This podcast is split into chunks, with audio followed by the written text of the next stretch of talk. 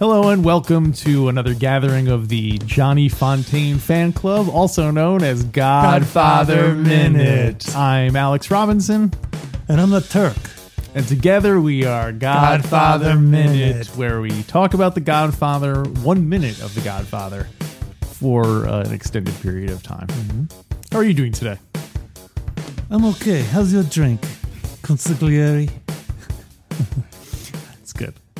I got orange juice. I'm doing well. I've been looking forward to leaving the wedding scenes and moving on to some of these, just getting new characters in the mix. Yeah. Mm-hmm. And boy, Woltz has turned out to be quite a whopper. He's a gold mine. Alex, e minuto. E minuto. Repeat after me. E minuto. E minuto. E minuto. E minuto. Numero. Numero. 32. 32. I need to see the hand. 32. 32. You got it. Did you just give me the finger? No. Did you just flip me off in Sicilian? Minuto numero 32. You got it. Oh, boy. Wow. Excellent. That's 32, in case you don't speak Sicilian fluently, as I clearly do. Mm-hmm. Mm-hmm. So let's talk about minute 32 of The Godfather. Yeah, let's talk about it. Well, minute 32 starts off. We're in Jack Woltz's lovely home, and it starts off with Tom informing Jack Woltz that Don never asks a second favor when he's been refused a first. Mm-hmm. Understood. That understood is an interesting little. I feel like that's Tom's way of basically kind of reminding him, almost asserting his power. Yeah, it almost seems. Go ahead, because he says understood. It's clearly a threat. Yeah. Yeah. So no. He's an attorney. He has not threatened anyone. Oh, I know. But when he says understood, he's like, are you getting the subtext of my thing, which is that you're going to get on the Don's bad side if you don't.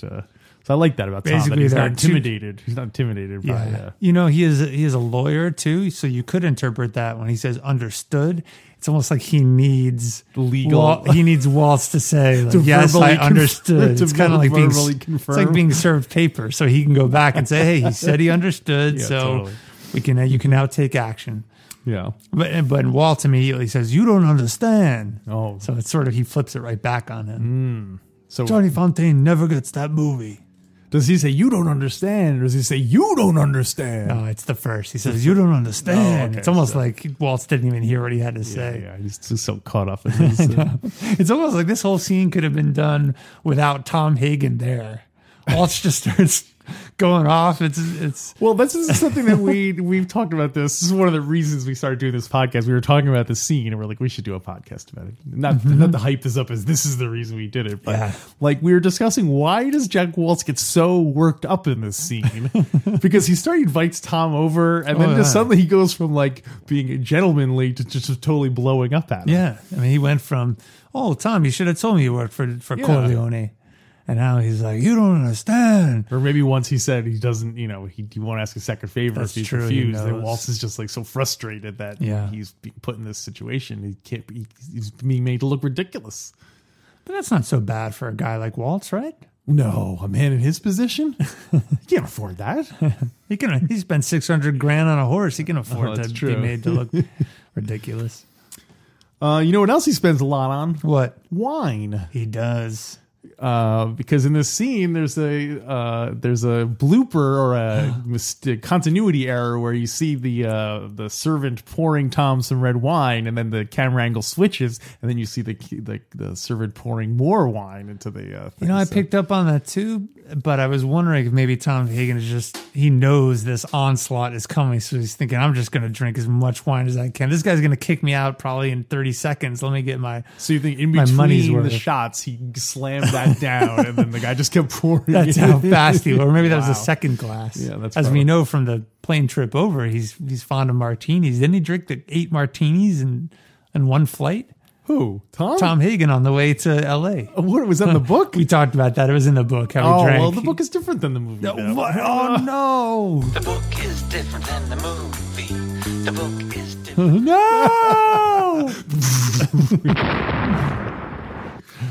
Oh, Alex, speaking of the Don only asking a favor once, have you ever asked someone only one favor? Well, probably. Mm-hmm. Probably just people I've only met one time or something, or just had maybe not really that strong of a relationship, like a coworker. I'll be like, hey, could you do me a favor and cover for me on Saturday, something like that. But and if they declined, would you ask them again? Second one? It's tempting to say no, but I know me, and I'm a total mooch and always looking for people to do stuff for me. So I'm sure I asked. Well, most favors that you ask people are sort of innocuous. Hey, could you do me a favor? You mean so me personally or one? I think generally anyone. Yeah, so it's not like, unless it's a very big favor. Right. So like if the Don asks you to help him move. Mm. Like back then, if I were alive in the 40s and you asked me, I'd help him out. Yeah, you're done. Yeah. Oh, absolutely. Yeah. Oh, if I could get a favor back from the Don at some point, just for spending a half day for a mundane thing like moving. Is he buying the pizza? Oh, that's so racist! I can't believe you even said that. No, I mean, that's what you always get when you help people move. They order pizza at the end of the day. Yeah, well, I'm sure the Don has some pizza guy owes him a favor, so he'd be like. Pulls in all his favors for this movie. Of course, when you're helping him move all this junk, he's having the servant serve you Sanka all day, which doesn't do you any good. Oh, you're so tired. You need caffeine when you're moving stuff. What is a favor you would not do for the Don? Oh boy, there definitely is a threshold. I don't think I would break any laws. You wouldn't? No. Any laws?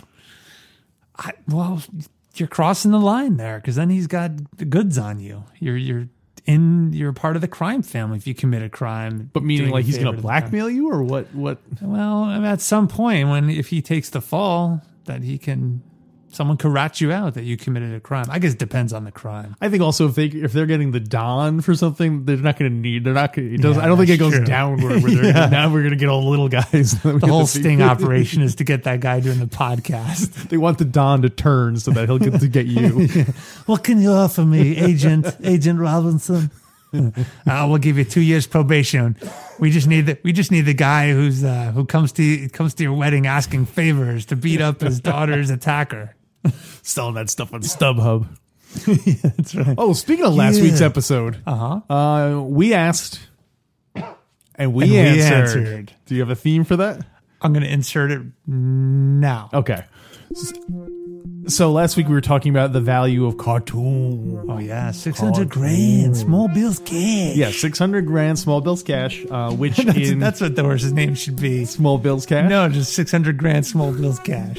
$600,000 in 1945 money would be about $7.9 million today. Okay. And you asked, is that a lot for a racehorse? That's what I asked. And the answer is yes. But not the most ever for a racehorse. Above the median. The most ever paid for a racehorse was $16 million. Well, nowadays? Yeah, that was over the past 5 years. Wow, boy. Did the horse win, or is he just put out the stud? I don't have. I assume all these are all thoroughbreds that were bought, so I assume most of them were probably. I think that's the thing, is when the horse wins, that's when you sell it for stud. Oh, got it, yeah. Like, you don't keep racing it once it's won a big race, because it's. Probably as valuable as it's going to get. You know, winning a lot of them isn't going to probably increase the value. Yeah, you're right. Risk getting hurt and stuff. Because you're reproducing that horse to win multiple races. Yes, exactly. Yeah, I mean, one horse can win 8 races, but one horse with 50 children can win hundreds of races. So you're saying one horse with a suit with a briefcase can get more money than 1,000 horses with guns. Yes. But it is it's just out of the top 10 ever paid for a racehorse. The lowest, I saw the thing, top 10 most expensive racehorses, and the cheapest one on that list was $9 million, which is only $250,000 more than Woltz's horse. So he figures at least probably in the top 15 most expensive racehorses. So when When Woltz in the previous minute said, "Oh, I bet no Russian czar ever paid that much for a nag," or whatever he said. Nag. Okay, confusing slang. Yeah, no, he loves the horse. Yeah. Is that true? I'm guessing a Russian czar, maybe not $600,000 in 1946. Yeah. But the equivalent, I bet they paid more. That's it. Now we're going to do this next week. We'll have to answer. What's the most a Russian czar ever paid for a horse? I asked and you're going to answer. This is going to be like 30 weeks from now. It's going to be a chain of questions. Where do you think the question's going to be 30 episodes from now? I think it'll be something like, which planet is the farthest away from from our? What habitable planet is the farthest? I think it'll keep getting deeper and deeper into the Soviet Union and Eastern Europe. Oh, really? Because we're So, if you had a very expensive racehorse, Alex, what would you name him or her? Probably, I'm guessing him are the fastest racehorses. I don't know. Male? I don't know if that makes any difference. Huh. I wonder. Okay. You asked, we're going to get a horse racing expert on this show. I'm going to stop asking questions that we don't know the answers to. Yeah. Well, what would you name this horse? My horse? Yeah. Well, it's funny. They have all sorts of crazy rules about what you can and can't name a horse. So you are a horse expert. Well, I just remember, because watching the Kentucky Derby, they'll sometimes go into it. And I was they always have weird names. And I remember looking up the rules. And it's you can't give a derogatory, you can't call the horse stupid. Yeah. Stupid's in first place. You can't use any of those terms. You can't use first place winner, any of those things that will. What would I name? Can you use numbers and symbols? Could you do WTF? Emojis. I named my horse eggplant poop smiley face. I don't know, but probably not symbols. Yeah. No. Yeah. I'll have to look up what the rules are. All right. So you should write this down. You got to look up the horse racing rule, horse name rules.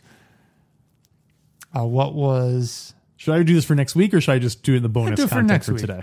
Well, do it in the bonus content. That's a great idea. I'll look that up. Because we know all of our listeners want to know the answers to these fascinating, thought-provoking questions about horse racing. Okay. Moving on. Woltz right now is spinning in his grave, by the way. You think he's dead? The character, Jack Woltz? Yeah, because this is the 40s. You never know. 70 years ago, wasn't he 50 or 60?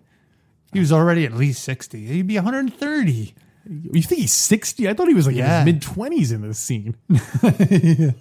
It's a hard life in a studio. Sick. That's the dancing lessons, acting lessons didn't do him so well. So they're having dinner together. Yes. This is another question. This is almost like the question you just asked me, but I was just switching it around. And they're doing that classic thing where they're sitting at far ends of the table from each other. Yeah. What is the farthest you've ever eaten with someone, but that you physically sat apart away from them? Oh, gosh. Have you ever sat at a table, for instance, where you're both at the ends lengthwise? Well, the classic... People eating in a Dracula's castle, on one end of each. I don't think I have, but I know that if I came upon that scenario, I absolutely would do it just for the comedy. What do you mean? How long would the table have to be for you to do it? You wouldn't do it at your home. You wouldn't do it at your home kitchen table, even though that would. Yeah. I don't think I've ever done it. I don't think I've ever been at a table that long. Yeah. Does it stand out to you?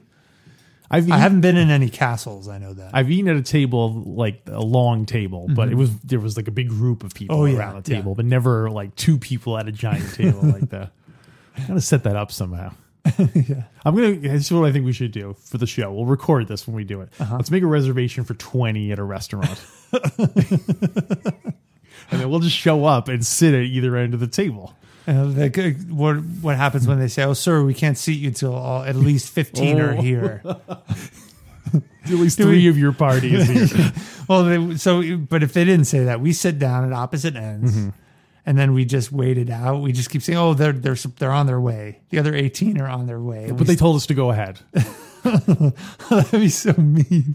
The waiter or waitress is going back and forth. Or alternately, to get with your question, if they say, "Oh, we're not, we only let." full party sit, I would arrange to have 20 people, 18 people come with us. We all sit down, but then you and I would sit at either end, and then everyone else would just leave the table. Right before they order. Yeah, right before they order. That sounds like you got punked episode for the waitstaff. No, it would be after they order, and then we all leave. Oh, yeah.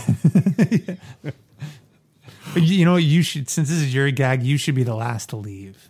I totally should, yeah. And, you know, washing a lot of dishes. Yeah. That thing is the thing people really do. It almost seems like we're trying to stall in this episode. This is a great episode. True. Yeah, we should focus on this. No, I want to answer the question. Yeah. I don't think they do that. I just think it's a great bit. Well, maybe they did. Maybe they did back in the 50s and 60s when that line started to be used. Because what else are they going to do? Like, what else is an establishment going to do? Have you arrested? I guess they could. They could just like hold on to your wallet and say, you know, go, we're going to keep some collateral until you come back. Or yeah, I guess. Give me your shoes. Yeah. You're going to wash dishes, wash the floor. Yeah. So that's the other thing we should do is also next time we go out to eat, we should try to just say, oh, we don't have any money. Oh, we should see what they do. Well, see what I say. We asked. We're going to answer that one. This is turning into like a kind of weird like dare show. Yeah. But anyway, speaking of dinners, let's focus on Jack Woltz and Tom Hagen. Well, this is a fantastic minute. I think Jack Woltz. The dialogue's all great. And it's Jack Woltz. I mean, he's just, I wrote in my notes, is this a monologue or a soliloquy? Because he's going at it. It's a monologue. Yeah. It is a monologue. Yeah. I think soliloquy is if there's no one else there. It's almost as if Tom is not there. But I mean, like a soliloquy would be him being like, what can I do? Can I give him a part? I can't. Singing lessons, dancing lessons. I did that all. Come on, Jack. That was the scene that was cut out. Come on, Herschel Goldstein. His real name.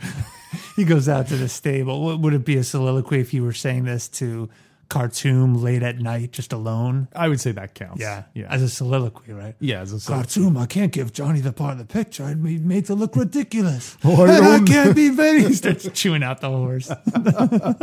Take it easy, Jack. So do you want to go through the whole monologue? Oh, if I was an actor, I would totally audition with this monologue. This would be like the audition that I like. Whoa, really? Yeah, I would totally be like... How would you... But what if the producer or the casting director said, all right, you have to start with this line already with him at the red level. No. You can't even warm up to it. You need to go in there cold and do it. What would you do in advance to kind of gear you up to put you in the mindset to just hit the ground running? Okay. I would probably find an actress or a woman who wanted to be an actress, a girl who wanted to be an actress, and I would give her singing lessons, and I would give her dancing lessons, and I'd do all this stuff. I would have some Italian crooner sleep with her right before I went in for the audition, and then I would go in. So you're a method actor. I totally am a method actor. You get in the mindset of like really experiencing. You don't know what it's like until you've done that. Wow. Don't judge a man until you've given his protege singing lessons, and dancing lessons, and acting lessons. That is so ridiculous. But I think, you know what? You got the part. I did? You got it. Whoa. Yeah.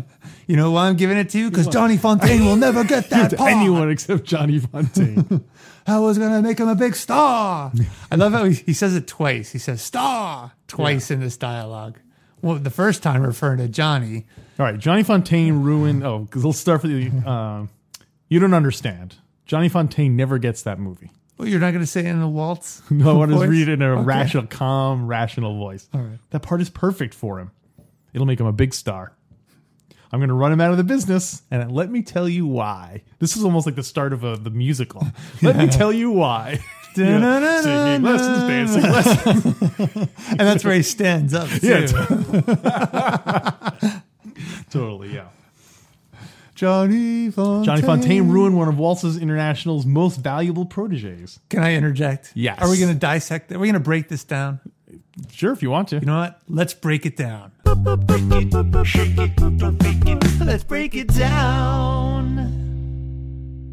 I love how he says Johnny Fontane ruined. He doesn't say one of my actresses, or he's like one of Woltz's international's most valuable proteges. That rolled off his tongue so well, as if he had been practicing the line. He's very eloquent for a he took all those speech lessons. Yeah, that's true.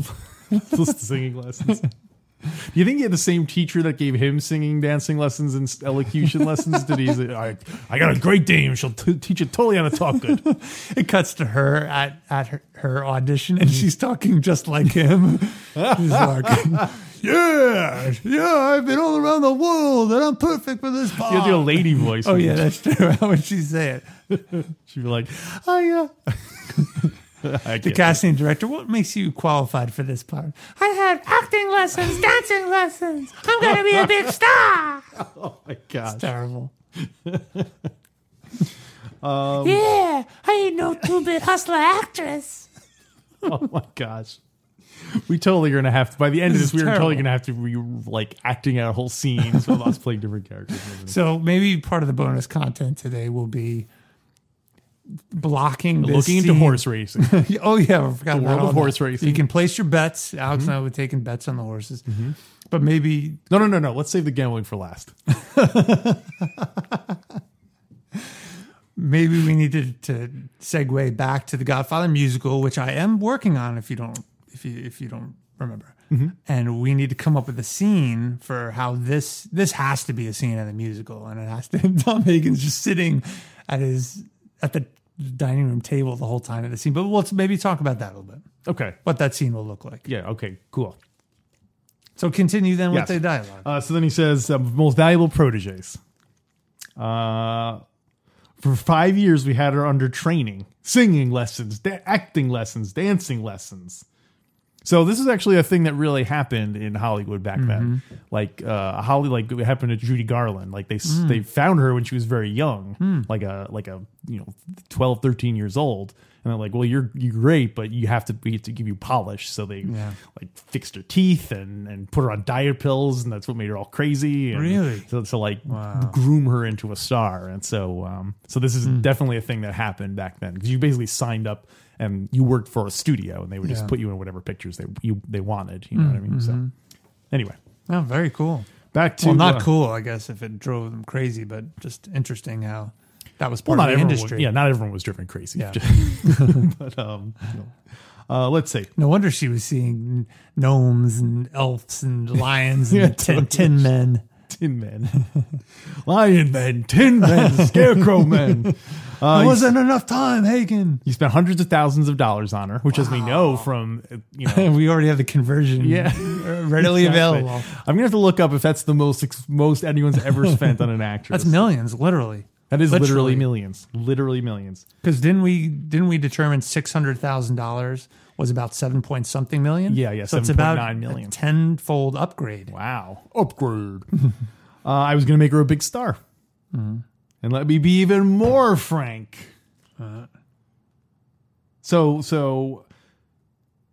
So the first part of his frankness has to do with the fact that Johnny ruined her. What do you think that means? Obviously, he slept with her. I don't think he said that yet, has he? Yeah, he says Johnny Fontane ruined one of their... Did he just sleep with her, or did he also like turn her into like a bad girl? Like she started partying and totally ruined her like good girl image. I believe in the book it was that. It was just starting to party. Right. Yeah. Because one of the things we haven't, I think we'll talk about it probably in the next couple of weeks. There's a whole deleted subplot about Jack Woltz where he's basically like a pedophile. Yeah. Like he kind of has these young quote unquote actresses come in and, and so on. So that's definitely adds a creepy level to the whole thing. Oh, yeah. So. And also, since Johnny Fontane married one of the those little girls that were at the wedding. Yeah. And since Johnny slept with her, it just raises disturbing questions about Johnny Fontane as well. By the way, I saw one of the deleted scenes from Godfather 2 recently where Sonny's daughter goes to Michael at the Lake Tahoe wedding scene. Not the wedding scene, but the big party scene. The communion. Where she and her fiance or fiance-to-be ask Michael for permission. Right. So it's actually... Because that's not in the... Is that in the regular movie? No, that's a deleted scene. Yeah, is a deleted scene. Yeah. But that's not the... That's not Johnny Fontane. Okay, yeah, that's not the... Johnny but it was Sonny's daughter. Right. I'm going to make her a big star. And let me be even more frank. Just to show you I'm not a hard-hearted man. That's not about dollars and cents. She was beautiful. She was young. She was innocent. She was the greatest piece of ass I've ever had, and I've had them all over the world. Wow. He's really bragging now. Yeah. Uh-huh. I've had them all over the world. Japan, China, South Africa, England, France. He just starts naming all the countries where he's... I think it's funny how he says, she was young and innocent, and she was the greatest piece of ass I've ever had. That's a great contrast. Yeah, right there. It seems like a contradiction that he's saying. Yeah. And he's blaming Johnny for it, but I think he's projecting a little bit. I mean, he says Johnny ruined her, but it sounds like it was really him. Well, I guess maybe when he was with her, he still kept her all like proper, and maybe when Johnny was with her, she started smoking and was more of a bad girl. No, but I love the contrast of saying, oh, she was sweet, she was innocent, she was the best piece of ass, and the fact that so is he consciously doing that? Was he setting it up so it seems more, or like as a, or is he totally oblivious to the fact that what he says totally goes against the hypocrisy? Is he aware of the hypocrisy of this? Oh, gosh. I don't know. I think he is aware, but at this point, he's just getting mad. He's just saying it, and he's like, and as he says, let me even be more frank with you. He's like, she was the best piece of ass I ever had. Wait a minute.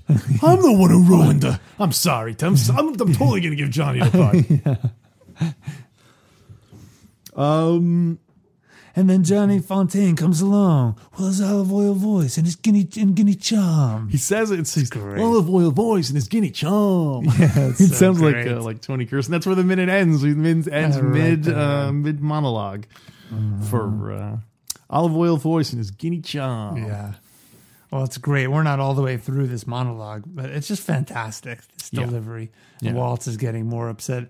I think when he stands up, he throws down his napkin, and he walks over halfway to the table or even closer, and he even leans in. So he's mad. It's great blocking, great filming. That awesome coat with the blue coat with stripes. It's almost white, like sewn on buttons and seams. So do you think is that also a thing where he's like, I can't afford to look ridiculous, and meanwhile he's wearing this crazy suit? Is that intentional, you think? You think he's actually saying that because it's... Look at me! Look at my suit! I know, look what they make me wear! I can't afford to look... Well, that's why he only wears it inside, when he has like one person over. Oh. There's Puzo writes in the book that when Waltz reveals to Tom Hagen that he's not going to give Johnny the part because he ruined the actress, Hagen is stunned that this personal issue is what's behind Waltz's refusal. It's really interesting because in the business world, Tomler had learned that in the business world of The Godfather, a personal issue like that would never have any influence on a business decision. Interesting, yeah. Yeah. Just some insight into Tom's growth as a consigliere. Wait, what do you mean his growth? Because... Well, I think most people would probably let a personal issue impact a business decision, or maybe not at this level, but clearly Waltz is thinking with his heart and his junk. He's thinking with his junk. That'll be the title of this. But anyway, Tom is literally stunned. He's like, wow, this guy is a multi-million-dollar movie producer, movie mogul, and he's letting a personal issue like this impact business. I guess Waltz is taking this personally. Yeah. This is all business, Sonny. Yeah, and I guess the Don also puts his money where his mouth is because, like, you know, Fredo gets stepped over. Yeah. Clearly his feelings are hurt. Yeah. And the Don's not like, well, maybe we should give him the business. We don't want him to get mad. You know, that's a good point. You know, it's not personal. It's just business. Yeah. So, although maybe it comes back around when you become so powerful like Waltz that you can start to let your personal feelings impact your business because you've made it. Yeah. Maybe. That's an interesting... Or maybe Waltz is just such a hothead. I wonder. That's an interesting... Although maybe it is calculated. Maybe Waltz really, even as a business decision, it makes sense for him not to give Johnny... He hedges his bet. He's like, I'm going to go up against the Don Corleone, but I can't give Johnny this picture, and it's the best business decision because it'll make me look ridiculous, and that will hurt my bottom line in the long run. It ultimately is a business decision because he's like saying, I can't look, it'll weaken, I'll look weak in front of my in front of my colleagues and so on. Yeah. So, I guess it is a business decision. Yeah. So Tom is wrong then. I guess Tom is wrong. Yeah. You didn't think he's not a good conciliary. He wasn't thinking enough, like at other levels, you know. So that's funny. Speaking of business decisions, it's time for the cannoli countdown. Countdown. Guns and cannoli. Countdown. Won't be seeing Paulie no more. Paulie betrayed me. He got a cold and then didn't show up to work. I thought Paulie was a good kid, but it turned out he was the stupid jerk. I'm talking about a countdown to guns and cannoli. You won't be seeing Paulie no more. You gotta leave the gun to send a clear message, or else you might lose your life. And whatever you do, take that cannoli. Don't upset Clemenza's wife. We're working on a countdown, guns and cannoli. You won't be seeing Paulie no more. How many minutes left? We're doing the countdown. How many minutes left? How many minutes left, consigliere? How many minutes left? How many minutes left, Alex? Well, if I recall, last time, I'm going to say 26.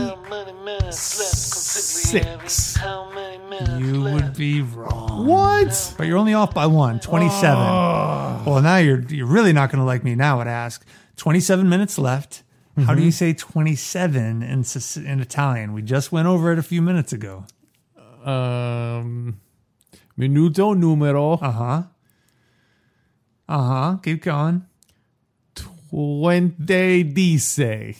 Almost. 22. Close. Due. You're 5 off. 27. Sette. Oh, 7. I was thinking 2 for some reason. Oh, okay. Because you were giving me... I was giving you a V with my finger. Oh, Venti. I thought that was 2. I was giving you a peace sign, man. I know. Waltz is so aggressive. I just wanted to bring it down a notch. Anyway, 27 minutes until the famous, one of the most famous Godfather scenes.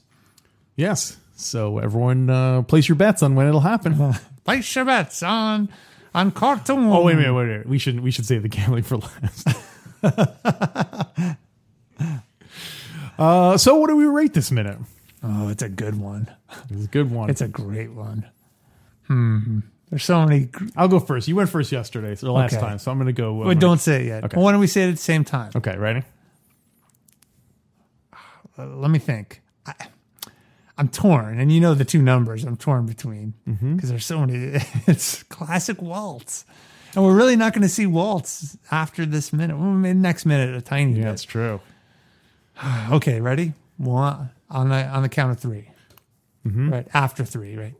Wait, so it's 1, 2, 3, reveal, or 1, 2, reveal? I think it should be 1, 2, 3, and reveal. But maybe we shouldn't say 1, 2, 3 because those are numbers of possible ratings. We don't want to. Okay, so let's say A, B, C, number, and then the number. Okay, ready?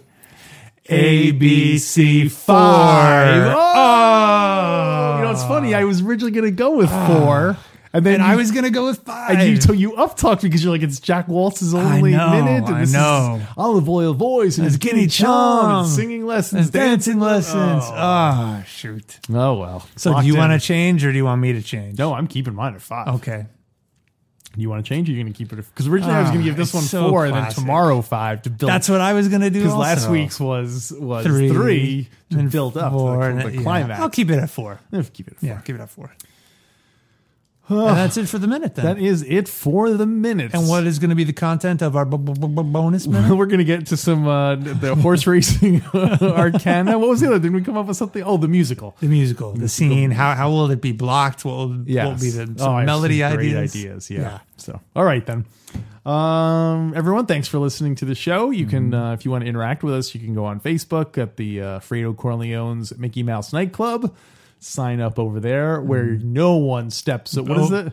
Fredo Corleone's Mickey Mouse nightclub, where nobody gets stepped over. No, it was where you step over. You do the stepping over.